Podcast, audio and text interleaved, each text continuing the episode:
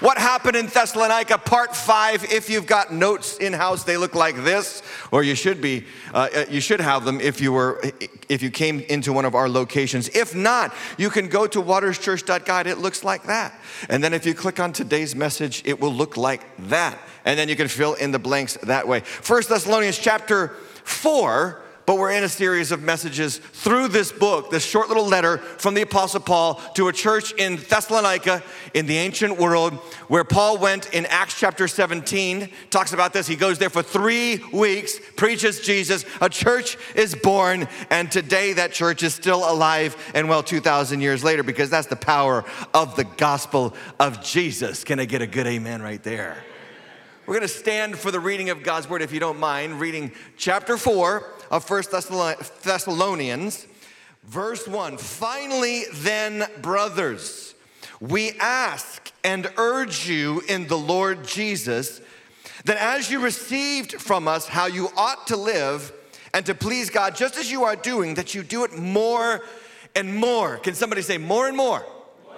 Now, that is a theme for this passage you're going to see in just a moment. Uh, it says this For you know what instructions we gave you through the Lord Jesus, for this is the will of God, your sanctification, that you abstain from sexual morality, that each of you know how to control his own body in holiness and honor, not in the passion of lust like the Gentiles who do not know God. That no one transgress and wrong his brother in this matter, because the Lord is an avenger of all these things, as we told you beforehand, and solemnly warns you. For God has not called us for impurity but in holiness.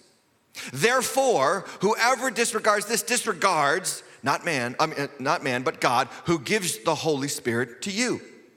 Now, concerning brotherly love, we have no need to write to you, for you are already doing this, he says. You have been taught by God to love one another, for that is indeed what you are doing to all the brothers throughout Macedonia. But we urge you, brothers, to do this, and there's those three words again. What are they? More and more, and to aspire to live quietly, to mind your own affairs, to work with your hands as we instructed you, so that you may live properly before outsiders and be dependent on no one. This is God's word, amen? amen? Let's ask God to bless us in the time that we have together around it. Father, Speak to your servants, speak to your people, speak through me. May the words of my mouth and the meditation of all of our hearts be pleasing in your sight. Your will be done, your kingdom come here on this earth as it is in heaven, and may we see Jesus. Him and Him only in His mighty name we pray. And everybody said a big Amen. God bless you. Have a seat at all locations. I want to talk to you on the topic of the third most important thing in life. The third most important thing in life. There are three things I believe that are the most important. Now, now this is an interesting title to be honest, because nobody gets really excited when somebody starts talking about the third most important thing. You know, in sales or in marketing, it's always what? The most important thing. Number one on the list. Don't miss, if you miss anything else, don't miss this. Okay, well, I'm not talking about that today. I'm talking about the third most important thing. But I was thinking about the Bible and the scriptures, and, and here's the deal Three is a big deal in the scriptures. I don't know if you realize this, but uh, it is a huge deal. Uh, God is one God, but in three persons, right? Father, Son, Holy Spirit. Jesus rose again on day three. Third day, he was raised to life again. And I thought about Jesus had three inner disciples Peter, James, and John. And then I think about there's three ages there's the Old Testament, the New Covenant age, and then there's gonna be the heavenly age to come, right? Three is a big deal. So maybe I'm onto something here, but I wanna talk to you about that third most important thing. I want you to write down what the most important things are, just so you know in the order of events what they are. And I believe Paul talks about that here in 1 Thessalonians 4. The first thing I think we can all agree is this a relationship with God. Write that down. The first and most important thing in your life is a relationship with God to know Him, to have a, a, a, walking, talking, living, breathing relationship with your Father who made you is most important. John chapter 17, verse 3, it says this that this is eternal life, that they may know you. The word know in Greek is a euphemism for relationship. It's actually a euphemism for a husband and wife coming together in sexuality, but the, but the reality of that word is, is an intimacy of relationship. And that's what God wants for you. He wants to know you intimately. He wants you to know Him intimately. And knowing God gets you through every situation of your life. It causes the Lord to bless your life, strengthen your life, empower your life, and propel your life forward because you know that you're not doing life in your own strength. You're doing your life in the strength that God provides. Amen, somebody. But what's that second most important thing? Anybody want to think about what that might be? Second most important thing? Here it is a relationship with people who love God, a, a relationship with people who have a relationship with God. So right here should be obvious that these are the first and first two and greatest commandments in Scripture. Love the Lord your God with all your heart, soul, mind, and strength, and love your neighbor as, you, as yourself. So right here we have the first and, and second greatest commandment. So we love God, a relationship with Him, and we have a relationship with people who have a relationship with God. There's a moment in the scriptures in Matthew chapter 12, it's also in Mark 3, where Mary and Jesus' brothers come to find him. They come to take him captive because they think he's going a little bit too far. And they come and tell Jesus, they say, Your mother and your brothers are here and they want to talk to you. And Jesus responds in Mark, Matthew chapter 12, verse 50. He says, Who's my mother and my brother and my sister? He looks at those who are around him and he says, For whoever does the will of my Father in heaven, that's my mother and my brother and my sister, and, and that's my family. And this is how I feel about the church. This is how I feel about you guys. This is how I feel about Waters Church. I've been raised in this church professionally and, and, and, in my adult life, and this is this church has given me my wife, and, and my wife and I have had children in this church, blessed and dedicated. They're serving in this church, and your f- friends are here in this church. My friends are in this church, part of this church. There is no greater blessing in life, in my opinion, other than a relationship with God, than a church that you can call family. Amen, somebody? Family in the church. And I think about this too is that sometimes family in the church can feel closer than family at home. It's just it's just a reality. Sometimes, you know, biological family kind of go different ways, but family in the church, Jesus keeps us on the same road, going the same direction, changing us into the same image of his son, Jesus Christ. And so so it's kind of important to have that relationship. Number 1, relationship with God. Number 2, relationship with people who have a relationship with God. But here's Here's number three, and I thought, what would it be? Like, if you were thinking about it, what's that number three thing? Well, they already put it up on the screen, so let me tell you what it is. I was gonna build some more tension, but they got ahead of me, all right? They're like, move on, Pastor. Okay, a growing relationship with God and God's people. This is the, mo- the third most important thing. You know the Lord, you're saved, but, but here's the biggest, here's the biggest deal. Are you growing? Are you getting stronger in the Lord?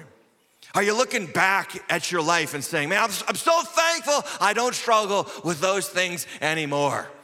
I'm so thankful that the Lord has moved me on in life. A growing relationship with God is, I'm arguing, the third most important thing in life. And here's why you need a growing relationship with God. Here's why you need it, all right? The world is always trying to pull you back. Amen, somebody. Anybody ever feel that pull of the world on their lives?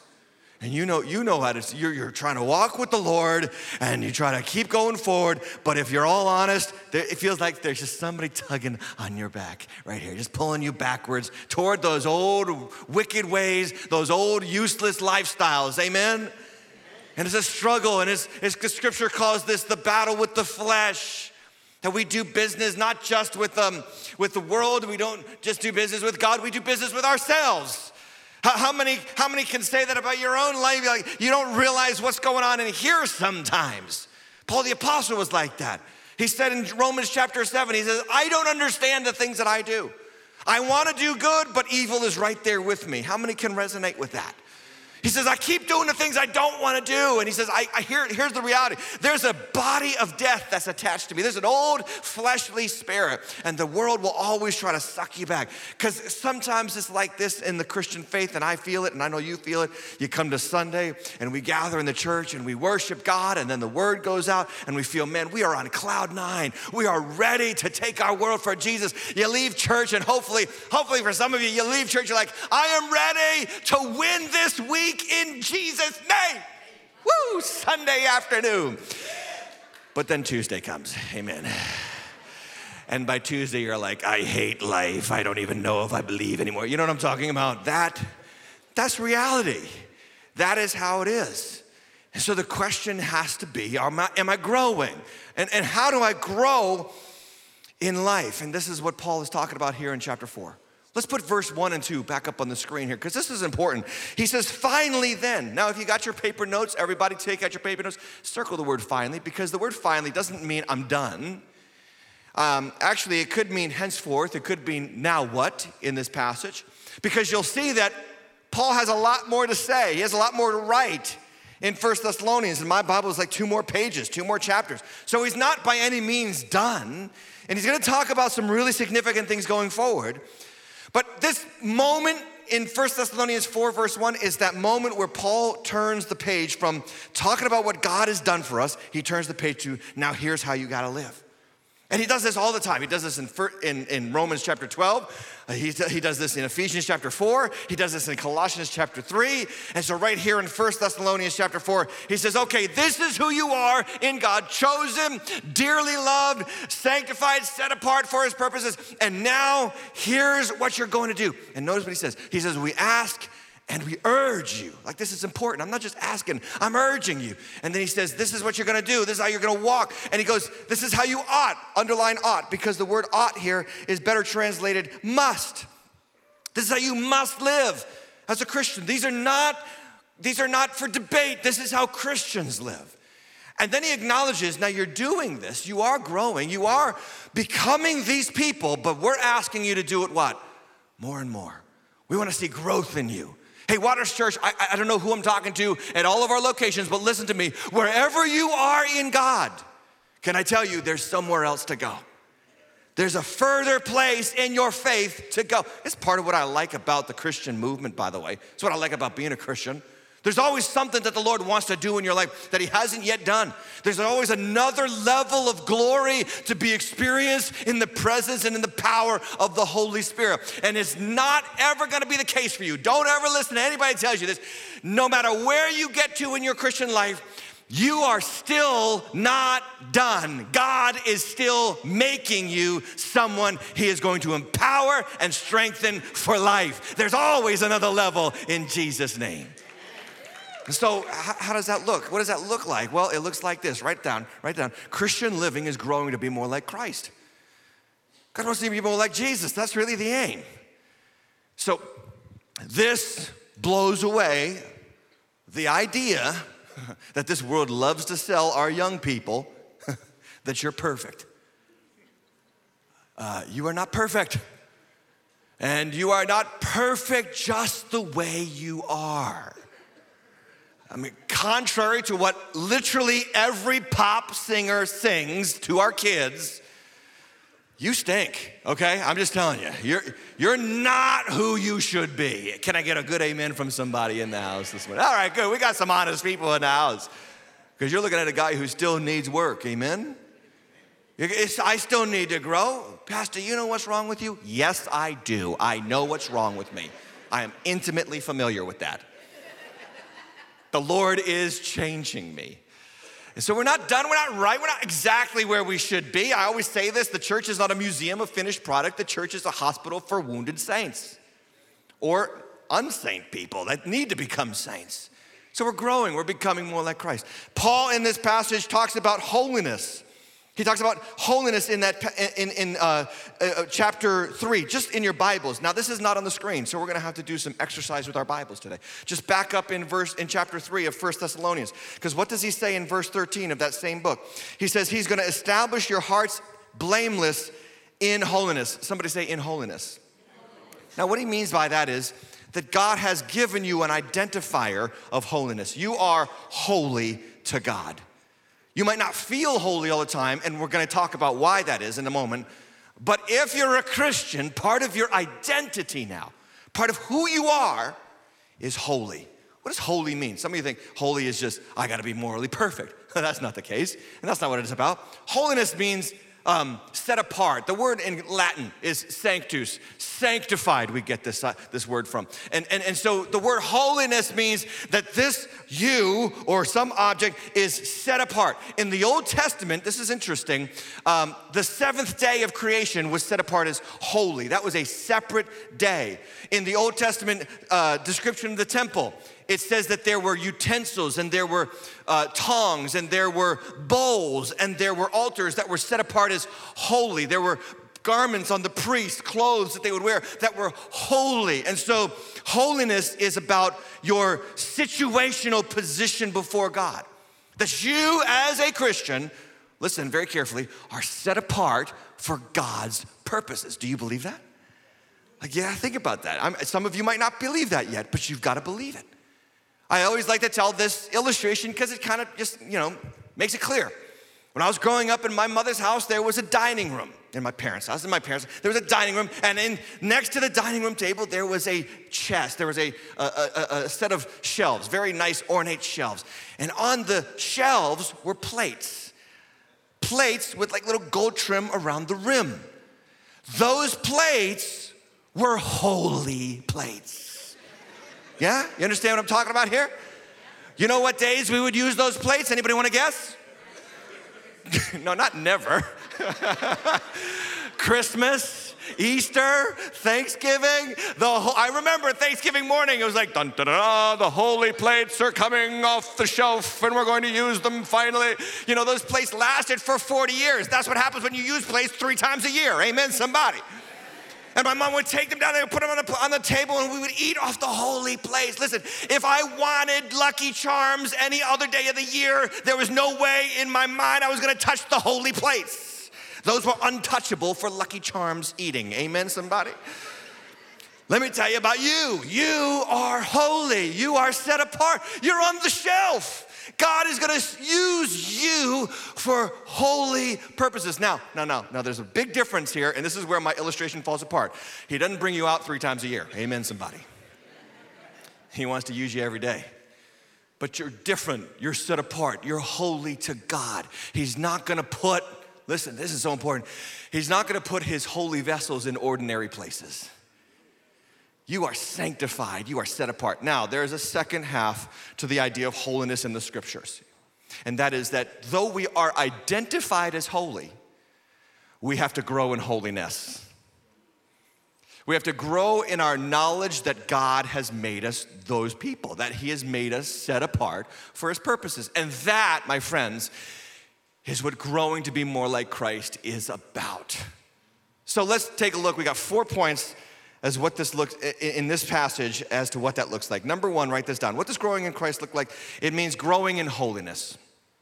Growing in that sense of I'm set apart. When you go to the job tomorrow or tonight, whenever it is, you're making that place holy. Some of you may not even realize this, but it's true.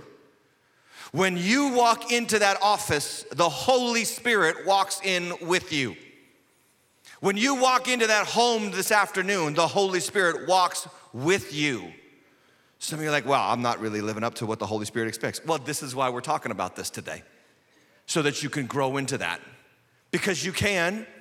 Please don't tell me that you can't, because the scripture says, I can do all things through Christ who gives me strength. You can't in your own strength, but God can do it in the power of the Holy Spirit. This is what he says in verse, thir- verse 3. He says, This is the will of God. Now, just look at those lines. This is the will of God. Books have been written, blogs have been posted, videos have been made about finding the will of God for my life. What's the will of God? What does God want me to do? Okay, it's not rocket science. I think that sometimes we think the will of God is this very narrow path that we have to walk exactly. And if we screw up in the least bit, we're completely blown it, and the will of God is ruined for our life. That's not, that's not scriptural. I just want to let you know that's not scriptural. Um, because that's going to put a burden on your heart that you're not going to be able to carry. Like, if, let's be honest, most of you wouldn't have made it through high school living according to that law. You screwed up so many times in high school, you can't remember, right? So the will of God is not like this precise, exact path. Some people like they they think about what job should I take, and they have like three offers. What job? I don't know. What's the will of God? Now I, I do believe that God can specifically direct you at times, but most times it's which one do you want? You got three offers. Take the one you want. I mean, you know what I'm saying? Like let's we don't have to overcomplicate what scripture doesn't overcomplicate because we'll put ourselves in the weeds of trying to work everything out according to the specific little, you know, ideation of what God wants for our lives. That's not it. What God wants, this is the will of God for you, sanctification, holiness, growing into a more understand a greater understanding that you're not just an average person. You're, you're mighty in God. You're strong in the Lord. You've got God with you. My Bible tells me if God is for us, who can be against us? My Bible tells me, greater is he that is in me than what? He that is in the world.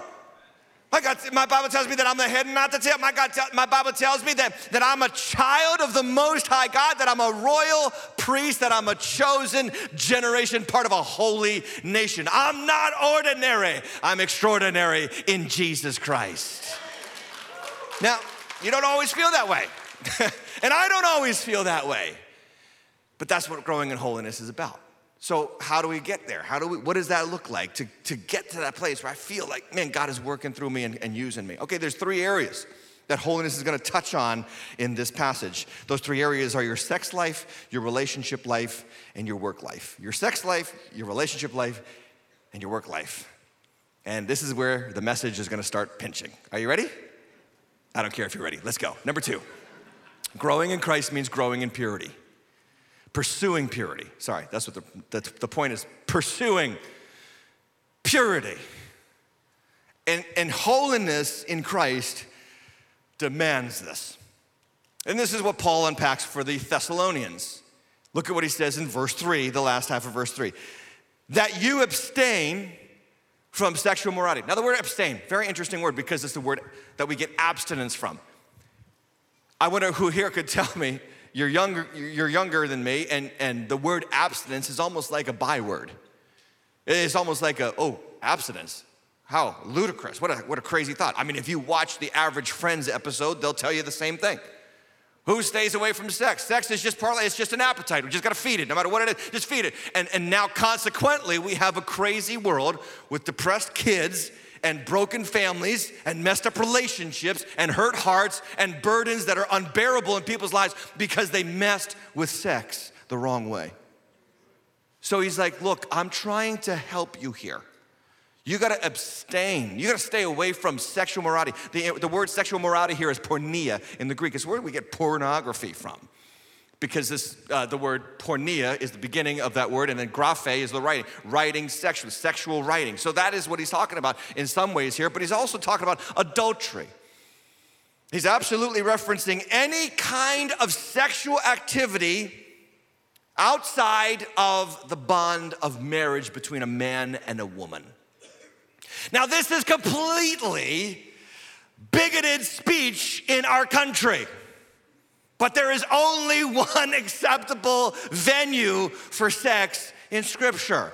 And that is a man and a woman in the context of marital commitment for life. That's what God has prescribed.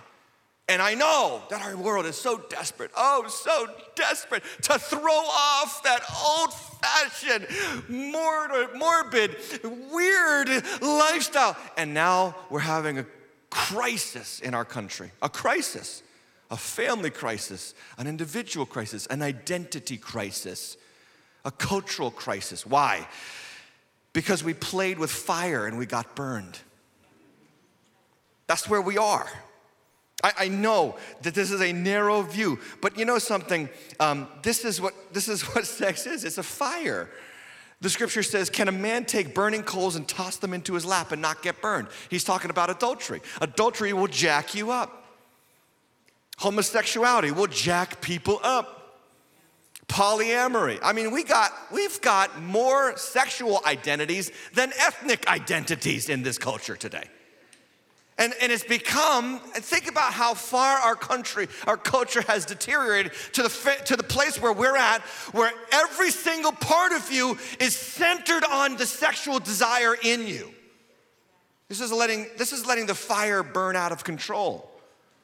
And you gotta watch out for this. Years ago, when I was a youth pastor, I remember Kobe Bryant was going through his struggles there when he, I guess the accusation was that he raped the girl in Colorado while he was on the road with the Lakers. And I remember putting on the screen, I said, I put, a, I put a picture of him standing before the judge, and there he is, Kobe Bryant, this all star basketball player, and he's just looking down, and just dejected and broken. And I said, guys, what's the mistake that he made? And they said, well, he, you know, he messed up with his family. He messed up. I said, the mistake that he made was that he played with fire. It all began there. If he doesn't do that, he doesn't mess up, he doesn't end up in the judge and before the judge. This is where sexual immorality will lead you, and it will destroy your purpose in God. Now, Jesus addressed not just the action, he addressed the mental, um, the mental action, the thinking. He says in Matthew chapter 5, verse 27, he says, You have heard it said, don't commit adultery. But I say to you that everyone who looks lustfully at a woman with intent in his heart to lust after her has already committed adultery in his heart. In other words, this is not about what you do as much as it's first about what you think. So it's about this issue, and it will wreck you. Think about David, who was a mighty man. He beat Goliath. He beat the Philistines back. He conquered giants. He conquered kingdoms. But one night, just one night, he's strolling around on the rooftop of his house and he looks at a woman lustfully and he brings her into his house and he finds out she's married and he still has sex with her. And then he covers up the, the, fact that he got her pregnant. His, his, her husband was out on the battlefield fighting the wars of Israel and he puts the guy to death and takes her to be his wife and covers it up and he thinks he's made it. And from that moment forward, after he's confronted by Nathan, from that moment forward, his life slowly deteriorates and spirals out of control. Think about Samson, this mighty, powerful man. And this is an image that repeats in scripture on a regular basis. Mighty men become enslaved weaklings when they don't have this under control. Samson was a powerful man. He also was beaten back the Philistines, but he couldn't get a hold of lust. He, he went after a Philistine woman and then somebody stole her, and so he burned down the house. And then he goes after Delilah. Delilah was the second Philistine that he went after after the first one already wrecked his life. How many know it's, it's hard for some people to get out of this trap in sexual morality? And, and, and, then, um, and then the story just gets more ludicrous as she, she says, What's the secret of your great strength? And every time he lies to her, she does what he tells her is not the secret of great strength. This woman is lying to his face. She is totally untrustworthy, but his lust had blinded him to healthy, strong living. And then she cut off his hair, and the rest is history. This will kill you. It'll wreck you. It'll tear you away from God's purposes in your life. And what we're seeing right now in our country is a, a world, and listen to me, young people especially, listen to me. Uh, the world is selling you on this idea that happiness is found in your pants. And it's just not true. It's just not true. I, even Christian young people, listen to me. I know, I know you're doing the right thing and you're saving yourself for marriage, and God bless you, amen. We support that. That's exactly what you should do. But here's the reality, okay? All the married people can tell you this sex in your marriage can be wonderful, but it's very short. It's not that long. And after it's over, you still have to do the dishes. Amen, somebody? like, you still have to go to work. You still have to clean the house. You still have to take the dogs for a walk. It, what we, our world, what my, my point, I'm not trying to be funny here. I'm trying to make sure that you realize our world makes it like this enormous, like, oh, it's everything. And it's really not. It's a small part of life. It's a small part of life. But it's a fire that could consume the entirety of your life. This is what, Jesus, this is what Paul talks about in Romans chapter 1. Now, now here, just trigger warning, university students, um, this is going to really upset you. Romans chapter 1, verse 24. Therefore, God gave them up in the lust of their hearts to impurity, to the dishonoring of their bodies among themselves, because they exchanged the truth about God for a lie and worshiped and served the creature rather than the creator. In other words, they became idolaters. They started to worship created things rather than the creator. When you start to, and this is important, when you start to make things or people more important than God, and God comes and says, I'm first, I'm first, and you say, Nope, you're not first, nope, you're not first, nope, I'm gonna do what I want the, the reality is from this text is that at some point God says, okay, have at it. He gave them up. Then it says this, verse 26 For this reason, God gave them up to dishonorable passions. For women exchanged natural relations for those that are contrary to nature, and men likewise gave up natural relations with women and were consumed with passion for one another. Men committed shameless acts with men, receiving in themselves the due penalty for their error. Twice it says, God gave them up. And if you're looking at the world that I'm looking at, you're thinking, okay, when does the madness stop? Because it's just spiraling, isn't it? spiraling. I think that even non Christians at some point are like, okay, enough is enough. Like, when does this stop? And the answer is, it doesn't stop. Unless God intervenes in our lives, it doesn't stop. The world's gonna deteriorate continually. And I think it's gonna get worse. I know it's gonna get worse because Jesus said that. It's gonna get worse the closer we get to the coming of Jesus. I, I, I just share this with you. I, I double checked it, made sure it was real. But this has happened this past week. This is America. This is where we're going. The Minnesota state legislature was drafting a law to protect people from discrimination if they were homosexual, transgendered, and all the other thousands of ideologies and identities that are given to the world today. And the, the, the law was written, and the Republicans from the legislature came and said, wait, we want to make sure that we specify that we're not referring to pedophilia. Every other, every other identity is fine, but not pedophilia. And every Democrat in the state legislature, which far outnumbered the Republicans, said, no, we're not going to include that language. We don't want to make the pedophiles feel bad. This is where it's going. And I know that some people will immediately right now start writing me off, but at some point, the world has got to wake up to the reality that the lust of the flesh does not it's not a controlled burn, it's a consuming fire, and it will wipe out civilization as we know it. And here's what Jesus is telling the church right now run away from it, get out of it, walk away from it, have nothing to do with it, pursue holiness and the purposes of God in your life, and He will sustain you, strengthen you, and bless you.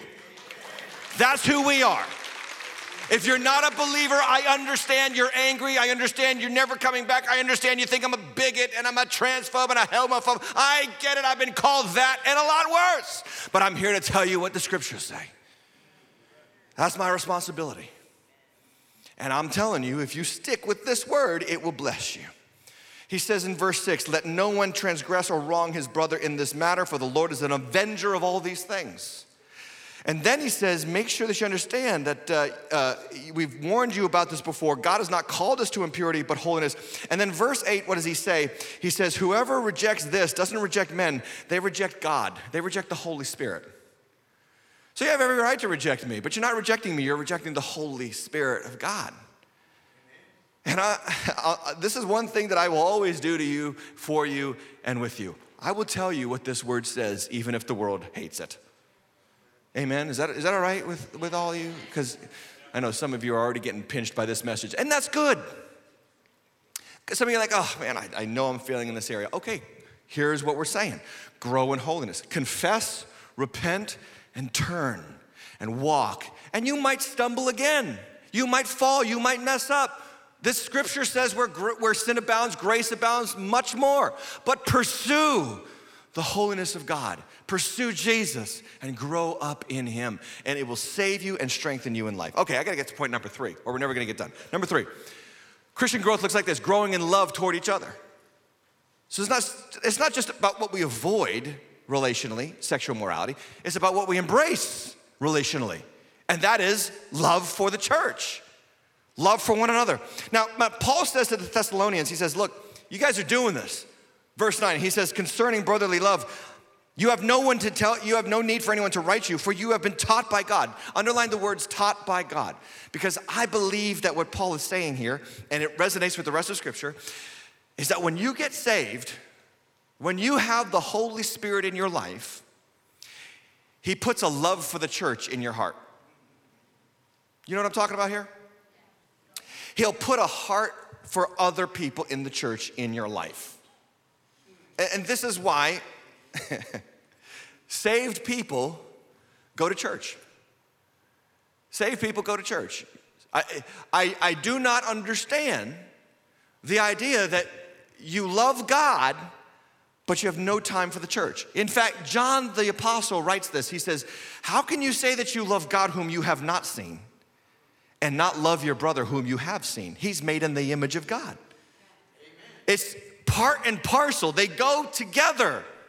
Save people. You're, you're, you've got the Holy Spirit. Let me just tell you something. You know who the Holy Spirit loves? God's people. The Holy Spirit loves God's people. There's no way that you cannot go to church week in, week out, not be a part of a church, not be engaged in church, week in, week out, and have a living relationship with God. There's no stinking way. He has put the Holy Spirit in you to love other people, and He teaches you. That's why I asked you to underline taught by God to love one another.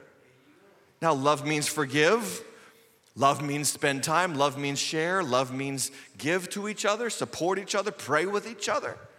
I don't know if you're like me, but sometimes the best part of my week is coming to church on Sunday and seeing God's people. I have another best part of my week, my small group, when I get together in, short, in smaller relationship with the people in this church. It's one of the highlights of my week. I'll have a horrible day and I'll know my Monday night small group is coming and it just brings calm to my heart to know that I'm gonna be with God's people and we can pray together and serve each other and love each other. There's nothing better. There's nothing better. And he says this you, have been taught by God to love one another. That's what you're doing. And we urge you to do this, again, those words, more and more. Grow in this, make it a priority. Fathers, mothers, household leaders, listen, make it a priority at, at your family that your church, your family is going to have a small group. You're going to be co- connected to other Christians, and the church comes first in your life. Isaiah chapter 54, 13, it says this All your children shall be taught by the Lord, and great shall be the peace of your children. When God teaches us to love one another, He brings peace to our hearts. John 13, 35, Jesus said to the disciples, By this all men will know you're my disciples. How? If you love one another. People are not gonna know we're Christians because we're gifted, talented, and, and, and beautiful. People are gonna know we're Christians because we share love for each other. That's where it's at. That's what Christian growth looks like. And by the way, that's how you grow as a Christian when you're in personal relationships with other people.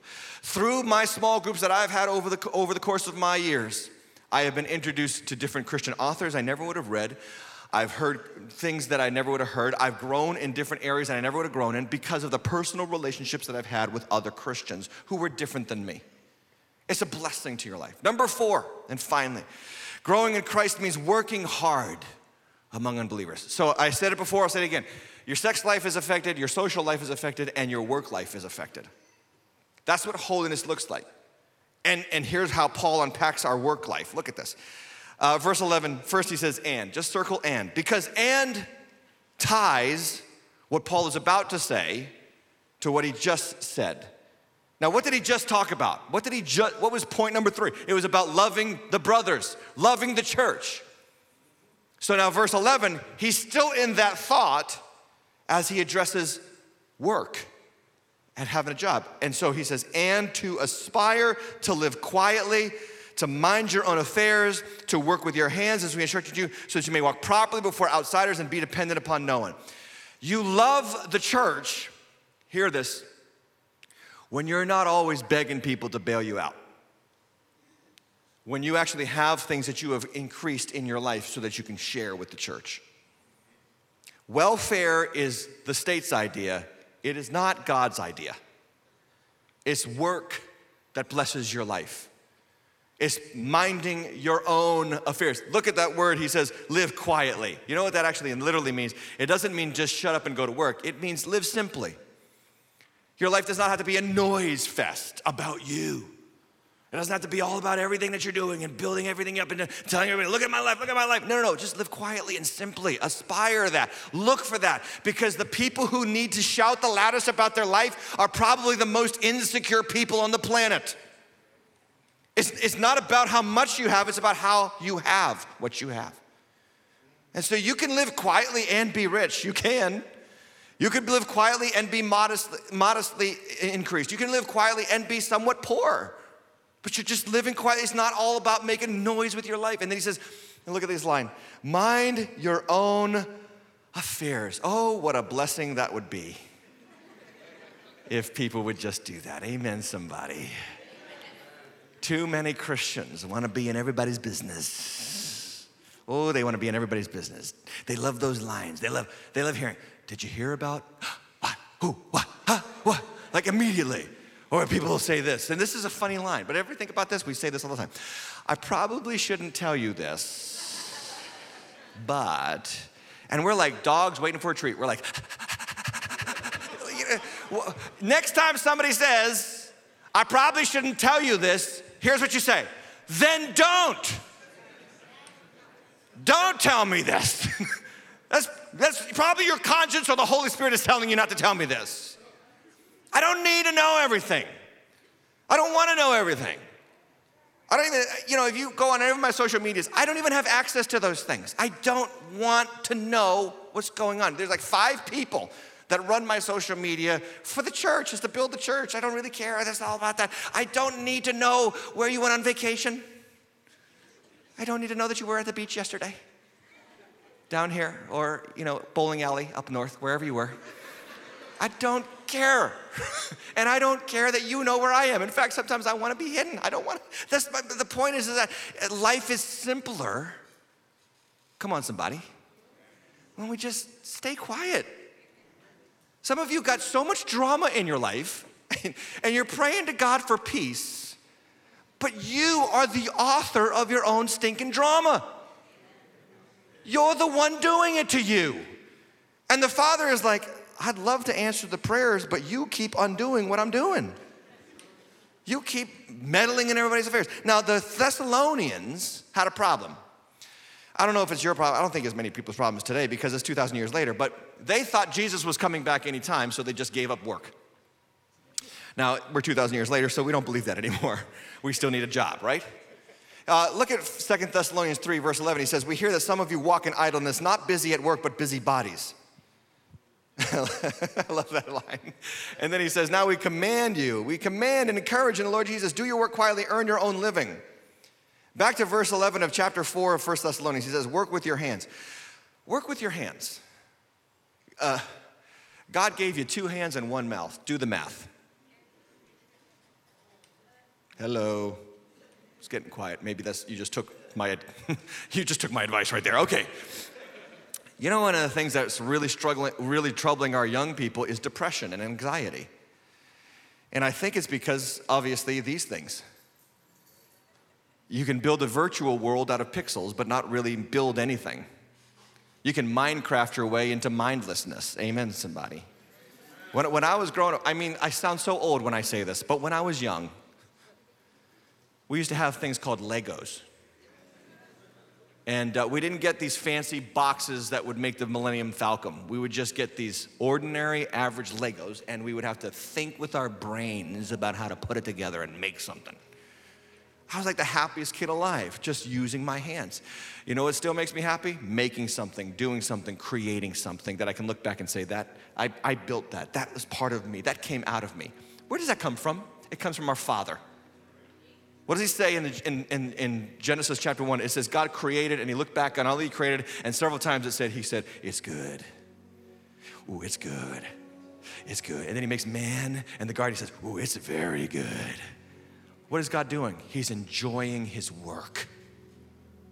Some of you, depression could be over like that if you just started to use your hands to create things and build things and look back on it and celebrate what you've done, knowing that God has made it through you. The Archbishop of Canterbury, William Temple, a couple of archbishops ago, he said, Look at the Bible creation, incarnation, resurrection. What do they all have in common? God with his hands in the dirt. There's nothing wrong with that. He says, verse 12, back to 1 Thessalonians 4, so that you may walk properly before outsiders and be dependent. Walk properly before outsiders. Here's what some of you need to realize your witness as a Christian is at stake with how you do your job. People are watching you. And if you're the one always in the office gossip pool, and, and you're the one running, I'm really gonna step on toes here. But you're, you're running the fantasy football league at the office more than you're doing your work at the office, and you're a Christian? Mm-mm. No, no, no, no. That's not who we are. That's not holiness. We got to be busy strong in the, in the efforts that God has given us. Martin Luther King Jr. said this If a man is called to be a street sweeper, he should sweep streets as Michelangelo painted, or as Beethoven composed music, or Shakespeare wrote poetry. He should sweep streets so well that all the host of heaven on earth and earth will pause and say, Here lived a great street sweeper who did his job well. Our testimony is at stake. And this is holiness. Is holiness. It's, it's not frills, it's not newsworthy, it's just simple living. Walking in purity before God, building my relationships with God's people. And here's, here's the best part write this down, the last thing I want to share. Growing in Christ leads to living a good life. It really does. If you avoid sexual morality, you avoid alimony and child support. That's a good life. If you deepen your relationship with Christians, you have people who can pray with you, strengthen you, encourage you, and build you up in the faith. And if you work hard and mind your own business, I know it may not seem like it. I know it may not seem like it sometimes. But eventually, people will notice. God will work on your behalf. You'll be promoted and make more money and you'll provide abundantly for your family. Growing to be like Christ leads to a good life.